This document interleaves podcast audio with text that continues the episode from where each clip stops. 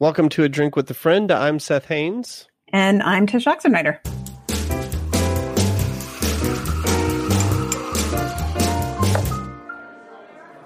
Oh, my friend Tsh, what is it that you are drinking today? Well, I'm nothing if not predictable, so I'm drinking passion fruit sparky water from HEB. oh, the sparky You know, water. Yeah, nothing. Is it actually is it called sparky water or is that just what your family calls it? We call it sparky water because of Hildy Stewart. So Hildegard. Oh, that's Stewart. right. Yep. That's uh, you've told me that story. That's all right. See, this is like uh, drink with a friend unfiltered. It's like how my actual real life conversations Oh. are, which is, which is where people are like, "No, I've told you that story fifty two times." Okay, so you know, I I just had my 44th birthday a few weeks ago, and it really it it has been made very clear to me that I tend to say things I have said before, or I tend to forget things that has been said to me, and I don't know if this is just what happens when one enters 40s something, but it happens to me a lot these days, where I'm just Well- I'm becoming that old lady that just says the same stories again and again. Oops. I mean, uh, that'll make this um, podcast very predictable, as, as you claimed earlier. I am nothing if not predictable.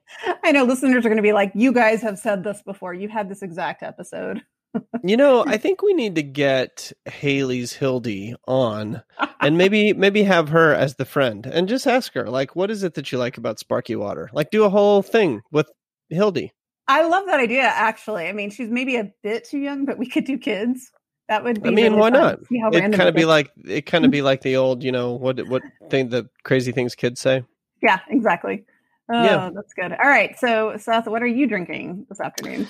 Well, I am nothing if not predictable either. It is one o'clock as we're recording this on September 1st. And because mm-hmm. it is in the afternoon and it is the middle of the week, I am drinking coffee, Nice. caffeination. Mhm. Um, so I'm drinking um, airship coffee from my friend Mark Bray, who does an amazing, amazing job with coffee. We have two really great roasters here. Um, you know, you, we have John over at Onyx, and we have Mark over at Airship, and Northwest Arkansas is not. We're not hurting for coffee. I love it. Yeah. We're not either here in Austin, the Austin area.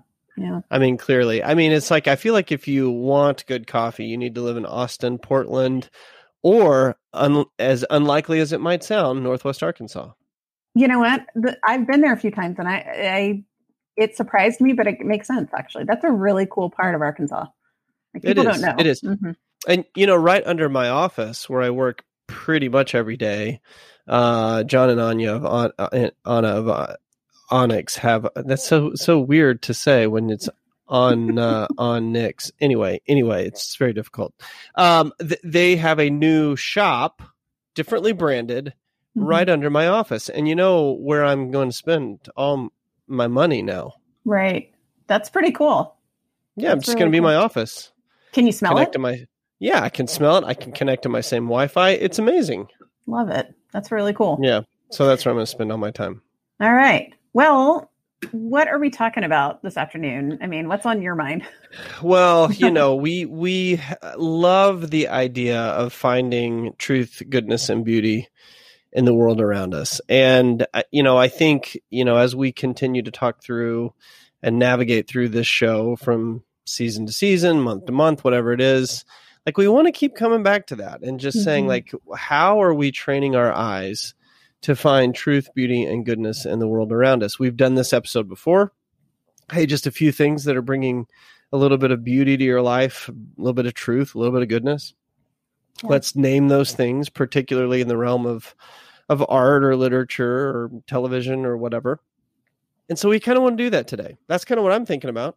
Yeah, you know, there is something really sacramental about deliberately searching for the ordinary beauty in life. And I think it's good practice for us. It gives an excuse to our listeners to do it in their own lives. And so just by listening to us name the things that we're seeing that are beautiful, perhaps it'll conjure up some ideas in your mind um, so that you notice these little things. Because nothing I've got anyway on my list is anything remarkable or major. It's just stuff that that's, you know, adding that beauty that we like. So Yeah. yeah. With Well, that in mind, let's I Yeah. mean, let's start with you. I think you're you're you always bring the thunder early. So I don't know about what's, uh. What's something Uh, that's bringing a little bit of truth, beauty, or goodness to your life? What's one of the things that you're noticing? Well, um, school year underway. I'm teaching British literature this year to juniors and seniors, and this is probably my favorite genre of literature to read. Oh, to you think? I know. Shocker to both you and anyone listening. Um, and in fact, seniors are really trying to convince me to take them on the Literary London next summer. So we'll Yes. see. Wouldn't that be amazing to take Yes, teenagers? I know. be. We'll see. Well, so we are starting up Hamlet right now. And I love trying to con well, I don't love trying to convince high schoolers to like Shakespeare. I love introducing them to Shakespeare in a way that I think is really palatable and really Mhm. enjoyable because he is enjoyable. And yeah, he's he he can be challenging to understand, but that's only because of either the way it's presented to us or just because it's our own fault, meaning like we're modern and we have certain ears for certain types of languages and and his sounds old and rough. But um reading Hamlet right now, um, I purposely assigned to them No Fear Shakespeare, which has the original on one side and a translation on the right so that they can understand a little bit better what's happening. I typically like to Shakespeare, well, plays in general are the only form of reading that I like to show the the visual first, like the, a movie version or a play if we have the option, because plays are meant to be seen, not read. So when Shakespeare wrote, he wasn't thinking, I hope an English class 500 years from now, you Mhm. know, fine tooth combs every single word I say and and unpacks it. Um, no, he wrote it as a script for actors to perform for entertainment. And so the thing is, though, we don't have time for that. I don't have time to show them all of Hamlet before we read it, simply for school year reasons, like just logistics. So this is um, kind of a close second, paired with a lot of YouTube. Now I know you're not on YouTube Huh. this month, but I am not. there are some really good Hamlet performances on YouTube. And the nice thing is that they've, and most of them are in little clips. I think there's one or two where you can watch a full length performance, but really and truly, you can find like five, six minute clips of scenes from Hamlet. And Hamlet has been done by some of the greatest actors of the modern era. David Tennant's played Hamlet, Mhm. Andrew Scott, Benedict Cumberbatch, um, Tom Hiddleston, uh, Ian McKellen. I mean, so many great ones. And so a lot of them are on there. And I just love being able to show them, like, watch David Tennant do this one soliloquy, or watch how Andrew Scott interprets it completely differently. Like, you can watch three different versions of the to be or not to be soliloquy done completely differently. And it's just fascinating. So I will share with you, and you can watch them in a month if you want, but I'll put them in for our listeners, the different links to Hamlet soliloquies. But um, another thing I do in our class is we we start off with a catechism. We start our class where they stand up and they I ask questions and they answer it. They don't need to memorize it, but by the end of the year, it's memorized because they've said it so many Mhm. times. And it's just Mhm. different um, bits from the books that we read. So one of my questions is some I don't even remember. I mean, we're barely in the year, but how I word it, something about Hamlet and how he views life. And so I'm just going to read this little um, soliloquy when he's just, you know, Hamlet's a moody, broody. I mean, he's perfect for teenagers. Um, and so I love when he he says here, he says, "What a piece of work is a man." How noble in reason, how infinite in faculty, in form and moving, how express and admirable, in action, how like an angel, in apprehension, how like a god, the beauty of the world, the paragon of animals. And yet, to me, what is this quintessence of dust? To me, I just Oof. love the way that ends. And that sounds so, uh, that just gives us a lot to talk about in class um, because teenagers, man, they're moody and broody. And so is Hamlet. So Yeah, and I kind of feel depressed now. I know. Uh, I want to Well, take a nap. that's Hamlet for Do you. you know? Do you know another great? Uh, actually, two, but you know another another great actor who has portrayed scenes from Hamlet. Uh, Rick Moranis. Are you serious? uh, did you ever watch the movie Strange Brew? Um, Yes. Which was about, uh, which was Rick Moranis and Dave Thomas, and they were talking. They had this whole thing about, hey, hoser and the beers, and oh, Yeah, there's a mouse in my beer, Canadian, yeah. hoser. Yeah. they were all Canadian. Yeah. Um, what's this all about, eh? Um, so yeah, sorry, Canadian listeners, but that's Right. my impersonation of Rick Moranis doing an impersonation of someone Yeah. from Canada. Right. Um, Rick Moranis and Dave Thomas did this whole movie called Strange Brew, and Strange Brew is patterned off of Hamlet. And so, yeah, so when I was in high school, I um we had two choices of literature classes or two of English classes. One class was a literature class. It was our honors class. And the AP class was a research based class. And so my mom really wanted me to take the AP class because college credit and research and all this stuff. Um, but I didn't want to do a research paper. I wanted to read. And so mm-hmm. I took the honors class and I took it with uh, Mr. Werner. Mr. Werner was an amazing teacher. He had just this beautiful thick mustache with a little bit of white around the nose because he chain smoked cigarettes like a freaking you know freight train. Right. Um, but when we read Hamlet, he gave us all the option to either um, watch the movie Hamlet or to watch the movie Strange Brew. To which we all said, "Let's watch uh, Strange Brew." because it was of funny. Course except for this one just absolute gunner who sat in the back and she said, "No, it's not. Re- that's not real. We need to watch the actual Hamlet." She almost got booed out of class for it, which that was another thing that he allowed us to do: boo other students for bad takes, and um, so we did. Anyway, we ended up watching uh, Strange Brew as our introduction to Hamlet, and let me tell you, it's pretty spot on. I think that's fantastic. I love adaptations like that. I love it when people do Shakespeare or Jane Austen in a modern way. That's cool. Yeah. It yeah. was very cool and very fun. All right. Okay. So, uh, what do you have? What's adding some beauty to your life right now? Well, you know, every year I do this. I get into this, and I'm I'm only don't I'm only thinking about this because of what you just said about the different soliloquies and how different people portray them differently.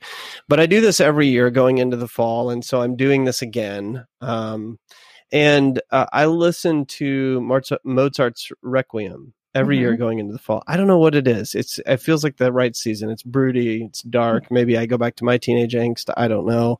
But when you listen to all of the different um, versions of uh, the Requiem, whenever you you know get on Apple Music or Spotify or whatever, and you listen to the different adaptations and the different versions and it's really amazing how different they all are. Hmm. Um, and you can catch like little nuances, like when it's more upbeat, it feels a lot more powerful. Like when the tempo is sped, it feels more powerful, more moving, more like empowering. But then when it's really slowed down, as some composers will do, uh, not composers, but but uh, conductors will do, it it begins to feel really somber and melancholy and a lot darker um, and deeper. And so every year I have about three or four different versions of uh, the Requiem that I just play sort of on a loop. I'll send all of those to you so that you can put them in the show notes and people can can compare.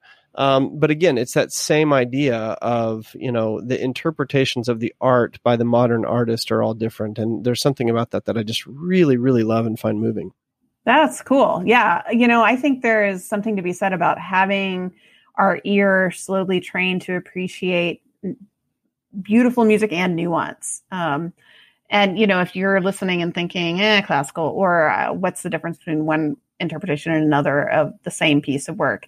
Um, you know, like I've said, like I said with Hamlet, it tends to be on us. That's the problem. If if a work yeah. has lasted a long time and we don't get it yet, keep working at it. Um, gosh, that's one of my favorite. That is broody. I mean, literally, it's a requiem. Um, but yeah, that's a great piece. And I think yeah, we talked about it on the show, but man, it's good. Yeah, and but for also for people who are like, I don't understand how one interpretation could be any different than the next. I mean, have you ever been to a bar and listened to your l- local musician play Dave Matthews? It's just completely different and awful.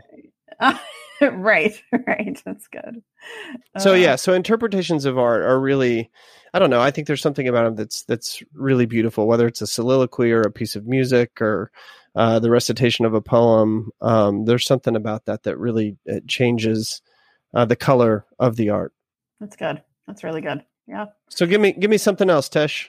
Okay, so for this next one, Seth, you and I have talked before how we both feel like music has seasons. Well, seeing as it is still pretty hot around here, it's nonetheless fall. And there is a great musician that I'm sure many of our listeners know of by the name of Andrew Peterson, who to me feels very, very fall. Yeah. And so um, the other day, I put on Andrew Peterson, and it was just a delight for me. His his song lyrics are such a balm. His writing is just amazing. I love both his books and his music, but I was just in the mood to listen to his music, and I found on Spotify this playlist called "This Is Andrew Peterson," and I had it on for hours and hours uh, this past weekend, and I just loved it. So I am going to toss out for you Andrew Peterson's collected works, not any particular song, not a particular album, just all of it. Um, I like so much of his stuff. So his music is adding beauty to my life right now. Andrew's a good Andrew Peterson's an amazing writer. Uh, just has a way with words. He's he's kind of a pick me up too. I really I don't know. I he's he's good for getting my mind on straight screwed on straight. Yeah, yeah. yeah.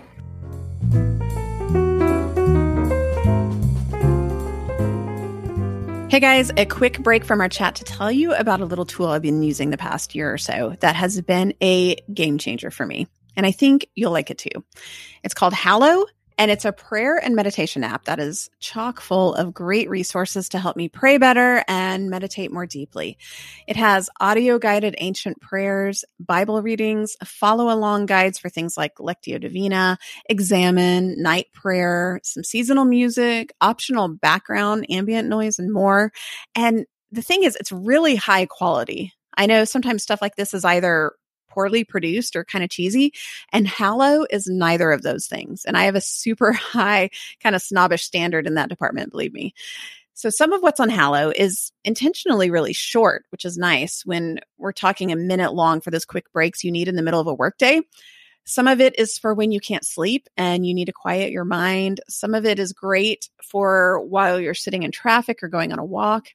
And you can also create customized routines, which is so helpful for cultivating those habits we all want. So, right now in my routine on Hallow, I've got a morning time of learning about and praying along with the saint of the day, according to the church calendar. And then in the evening, a routine of Examen for daily reflection. Both of these things take me about 10 minutes. And yet, I'm telling you, these little practices have made such a big difference in my life. I first started Hallow back with a 30 day trial and I loved it so much. I not only upgraded to an annual subscription, I went with a family plan so that my entire household can use it too. So if you're looking for a meditation resource, but you want it faith based, Hallow is the way to go. Now, yes, they're Catholic, which I personally love as a brand new convert, but I was using Hallow as a Protestant and I loved it just as much. In fact, it was a simple, encouraging way to quote, try out some beloved Catholic ancient practices without worry of me not knowing what the heck I was doing. You don't have to be Catholic to find Hallow incredibly life giving. And I am so thrilled to tell you that they're giving you guys, the Drink with a Friend listeners, the opportunity to try them out with a 30 day trial as well.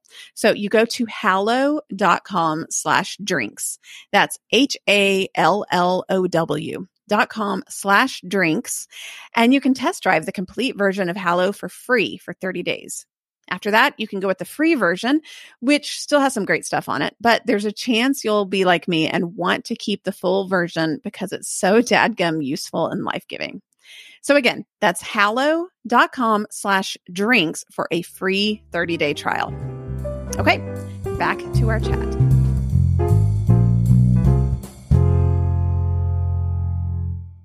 All right. So, Seth, what about you? What's adding some beauty? So, have we talked about uh, Vivian Maier before, the photographer?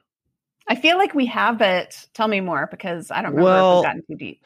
So this is a little bit. I mean, you know, um, we we you and I have talked a little bit. In fact, in the last episode we just recorded, we talked about Cal Newport's book Digital Minimalism, there's an invocation of his book Deep Work, and I think um, Vivian Maier, maybe more than just about any photographer, sort of embodies this to me. So hmm. she was a nanny.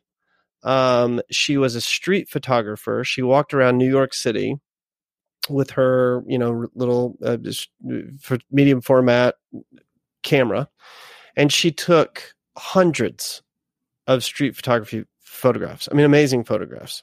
Mm she was sort of in the line of Cartier Bresson. She was sort of you know, looking for that decisive moment, looking to capture the moment. And she did it so well. And every one of her photographs, if you look at them, they tell a story. Even if you don't know the story, even if you don't know the setting, um, she really nails it. Well, here's the thing about Vivian Maier no one knew her until she was dead. Mm. No one discovered her work. They didn't find it. She was hmm. at some of the most critical moments, uh, you know, in New York City history, um, and and she never published it. She never sent it off. And just after her death, her work was discovered, and now you can find these amazing uh, books. And I I have one. Um, so we sort of entered into uh, this this September, and I decided to do a digital detox. And she's in no small part part of that inspiration mm. of me just saying you know what over the next uh, month i'd like to find not every day but i'd like to find 15 photographs mm-hmm. that i mm-hmm. really like and i really enjoy that i took and um, think about them search them out go get them um, and to do that i kind of needed to do some deep work instead of just you know uh, popping off on whatever twitter instagram or whatever the thing may be mm-hmm. um, and so taking my cues from uh, Vivian Maier, I'm going to do a little bit of, of very quiet, deep photography that maybe nobody will ever see. Mm-hmm. Um, mm. But there's something about that quietness and that depth of work, like shooting it for yourself, that mm. I think mm-hmm. is really inspirational. So I uh, love her book. Um, it's Vivian Maier, a photograph, a photographer found. Um, it's edited by John Maloof and there's some text in it. Obviously, it's really a really beautifully well done book. There's some really amazing, um, you know, self portraits in there, so you can kind of see what she's like. Um, there are amazing street shots, so you can see kind of a ca- a look at you know the New York City streets in the 1950s. Mm-hmm. Um, it's just really amazing stuff. I'm looking through her portfolio right now since you brought her up, and some of the pieces remind me of that one you did with the bride and groom on the street. You know what uh, I'm talking yeah. about? Yeah. Yeah. And that was in Kansas City. Yeah. Yeah. And I think, um, you know, that's, that's what makes to me good photography is not when you go set something up or there's a, there's definitely an art to that. And there are people who do that really well. But when you like find the thing and it's like the moment that you capture, um, that that you just happen to be in the right place in the right time. There's a magic to it. It's like mm-hmm. it almost feels uh, transcendent or like ordained or something. I don't know how else to put it. So, um, and all of her photographs have that sort of ordained feeling to them to me. Mm, I like it. Yeah, that's cool. Thanks yeah. for introducing us. Yeah. Yeah. So what's ne- next on your list?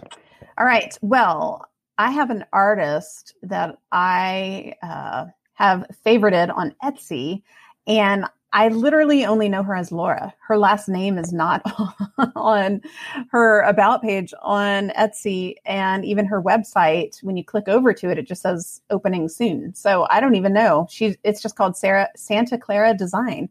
But there is a piece that I've bookmarked many moons ago and I think I'm just going to finally get because I love it so so much. It's beautiful. It's um and so I'll put it in the show notes because it's visual, obviously, but it is called uh, Eva Ave. Eva to Ave is what it's called. So Eva to Ave. Hmm. Um, okay. And I'll just read the description. It is an inspirational design print of Mary as the new Eve. Her yes at the Annunciation countered the sin of Adam and Eve and gave way to the incarnation. And it is just this gorgeous piece of art that looks to me like something you would see in a Parisian diner at the turn of the century, mm. like turn of the last century. So it kind of has that, um, oh, what is the name of that one? Poster designer uh, I'm going to botch it up, but in the Art Deco era, I would say you would mm-hmm, you'll recognize mm-hmm. the style, but it's it's just this beautiful print, and it's a smoky blue gray print with white. That's those are the only two colors, and it is in a garden, and it's Mary, um, stepping on the serpent that's wrapped around Eve, and it is just beautifully done. It's very Greco-Roman in a way. It's not um, historically accurate. It's art but I just love it. I love the colors. I love the scale of it, and um, I like the subject matter a lot. So yeah, um, I'm looking at yeah. it right now. It's mm-hmm. really it is. I mean, Art Deco is the phrase that comes to mind. It's really uh, beautifully done. Mm-hmm. It is. Yeah. So I don't know. I, I just keep every now and then I'll go back and look at it, and I think I'm finally just going to put it in my cart and just buy it. I love I love buying art from artists who do good art, and so I want to support her. So yeah. I think that's great, and I think everybody should support her and go buy this same print. It's a beautiful print. There you go. All right, Seth. What else do you have? So, have you do, do you know what a Hummel is? Like the little statue that yeah. grandmas have? Uh-huh. The the little statue that grandmas have. Yeah. yeah. That so evidently my every everyone in my family had Hummels because this was a thing. I don't know, you know the history of the Hummels? Mm, not really. Not too much. Okay, so these little Hummel statues were created um, based on um, paintings that were done by a woman named Berta Hummel. Hmm. Um, and, and, she actually became a uh, uh, became a, a, nun, a sister, and hmm. she she was a Benedictine sister, and she went by Sister Maria Innocentia. Innocentia. So anyway, um, it's really interesting that these pieces came back most of them a lot of them came back um, and found favor with americans because uh, gis brought them back from world war ii um, she was she was german. It was produced by this german company.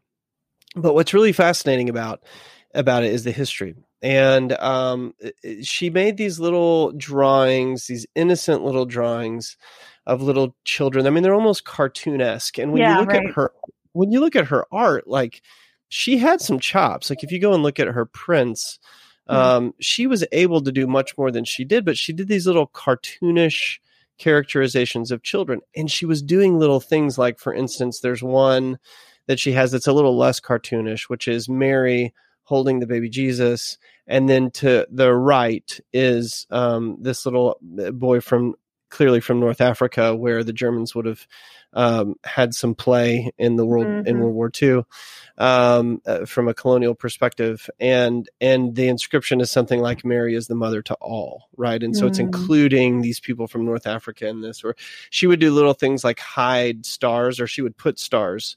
Um, all throughout her work, but sometimes she would make those um, six pointed stars so yeah. they resembled stars of David. And she would hide those in her work. She may have three or four five pointed and like seven or eight six pointed. And huh. it was sort of this idea that like, hey, we're we're really trying to include everyone here, you know, and and um, so she was sending these sort of veiled messages uh, to to the rising Nazi regime uh, early uh, in before World War II started. Well, anyway, we have this. Um, when I was confirmed into the Catholic Church, my mom said, "I'm going to give you this Mary. It's this beautiful, um, you know, ceramic Mary that was evidently brought back from uh, Germany, and it's supposedly a Hummel. Well, it doesn't look like any of the other Hummels. Like it doesn't. Okay. It's not those little like." children sitting around with a butterfly or you know these right. like precious moments looking stuff it's like an actual piece of ceramic, you know, art. And it, and at first I wasn't sure, and I was like, man, I was trying to sort out the history of the piece and all this. Sure enough, it's a Hummel. Well, what I found out was that um, in World War II, you know, I don't know if you know this, but Hitler sort of fancied himself as a bit of an artist, and he mm-hmm. has mm-hmm. a lot of art out there. You can go look it up, and it's it's very. Um, I mean, he was he was not a bad artist. Hmm. Uh, It's but it's very sterile and cold and angular and precise. A lot of it's architecture. Um, and when she started writing these or drawing these little messages of hope, these little children playing or whatever, um, they're you know the the Nazi regime took notice and sort of criticized her art as as almost kitschy, hmm. which was kind of the whole shtick. It was like, yeah, well, this may be kitschy, but I'm kind of getting messages of hope out to people and um and so anyway it's just this this really uh, beautiful uh, idea that you can kind of use this sort of children's art to sort of send subversive messages.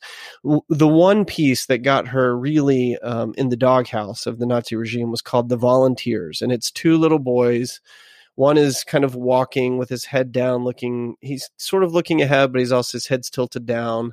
Um, so his eyes aren't really on the prize, you know, and he's beating a drum. And the guy next to him, the little boy next to him, is carrying a, a rifle, but it's, um, you know, kind of upside down, and he's looking, staring off into space.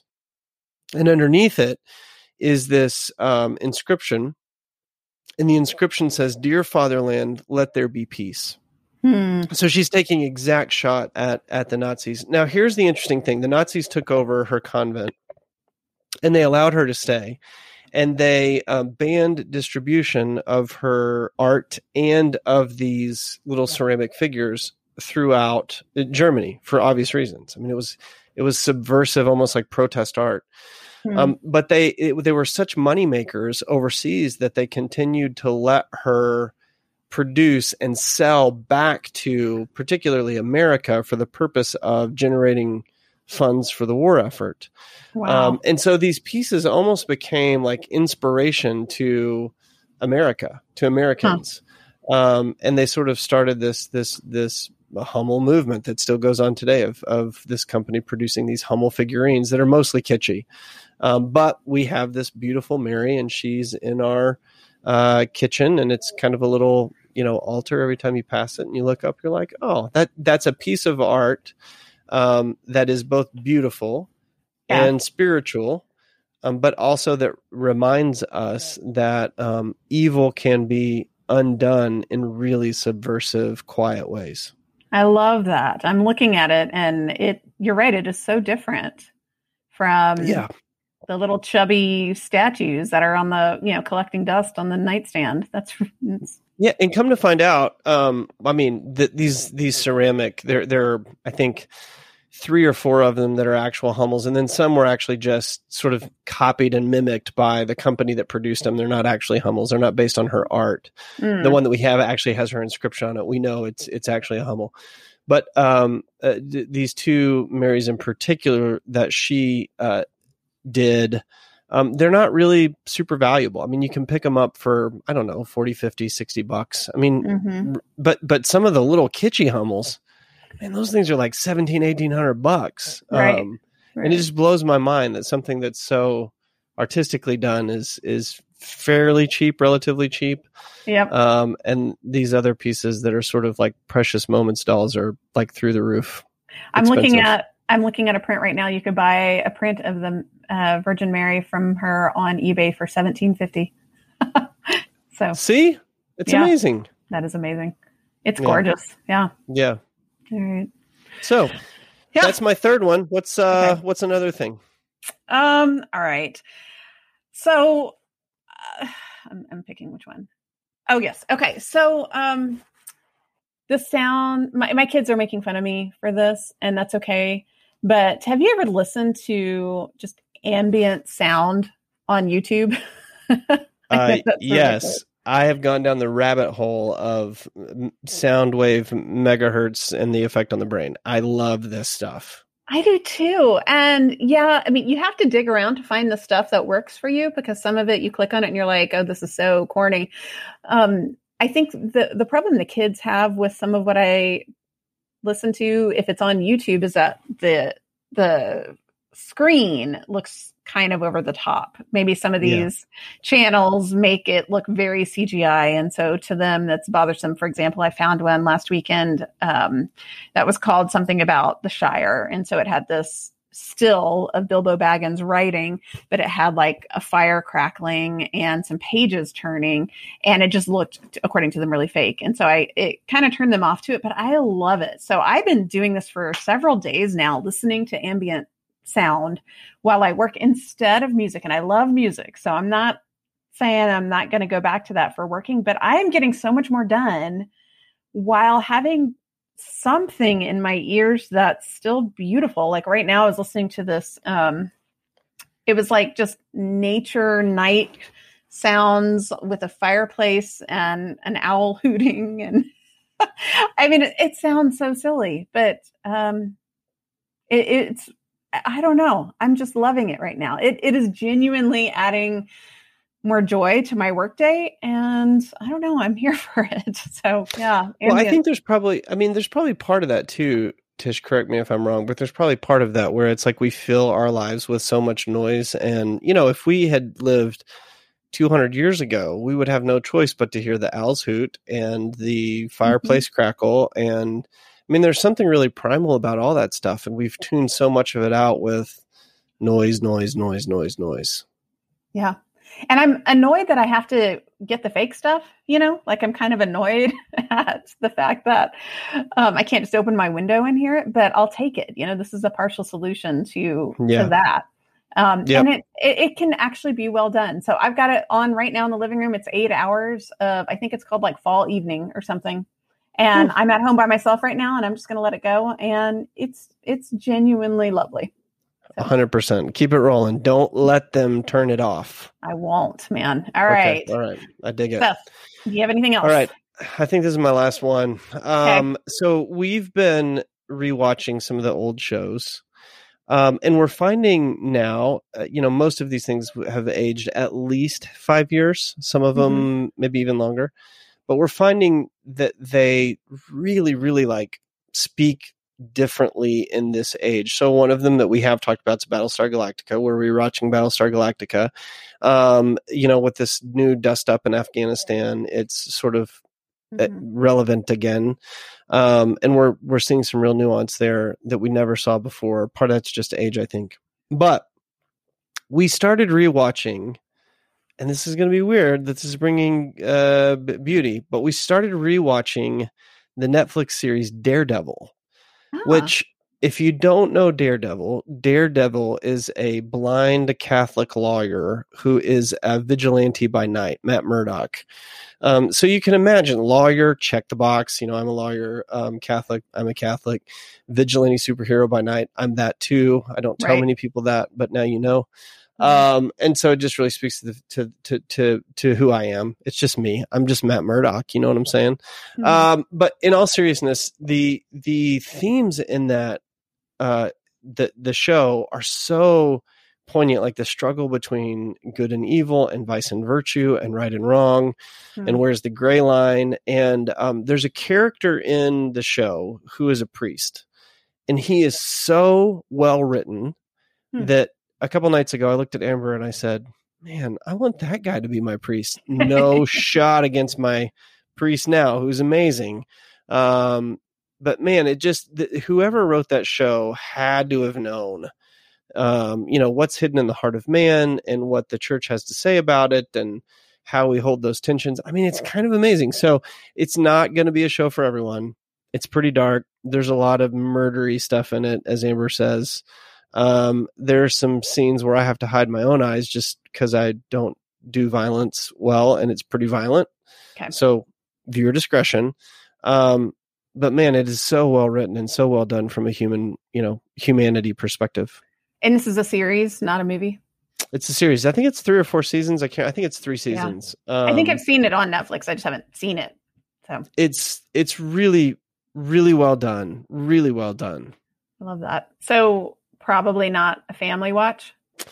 Probably not a family watch unless your family is a little bit older. Um, so like our teenagers, I wouldn't have a problem watching it. I mean, there are things that you have to be like, oh, it's a little bit violent, but um, or maybe a lot violent. And tastes differ on that stuff. Some people, Yeah. it doesn't bother as much as it does me. But um, it probably not a family show, but a great show. And if you're a comic book fan, hmm or a quasi comic book fan, I think it's the best thing Hmm. that has been Marvel related that is not part of the current MCU. And it's better than a lot of stuff in the current MCU.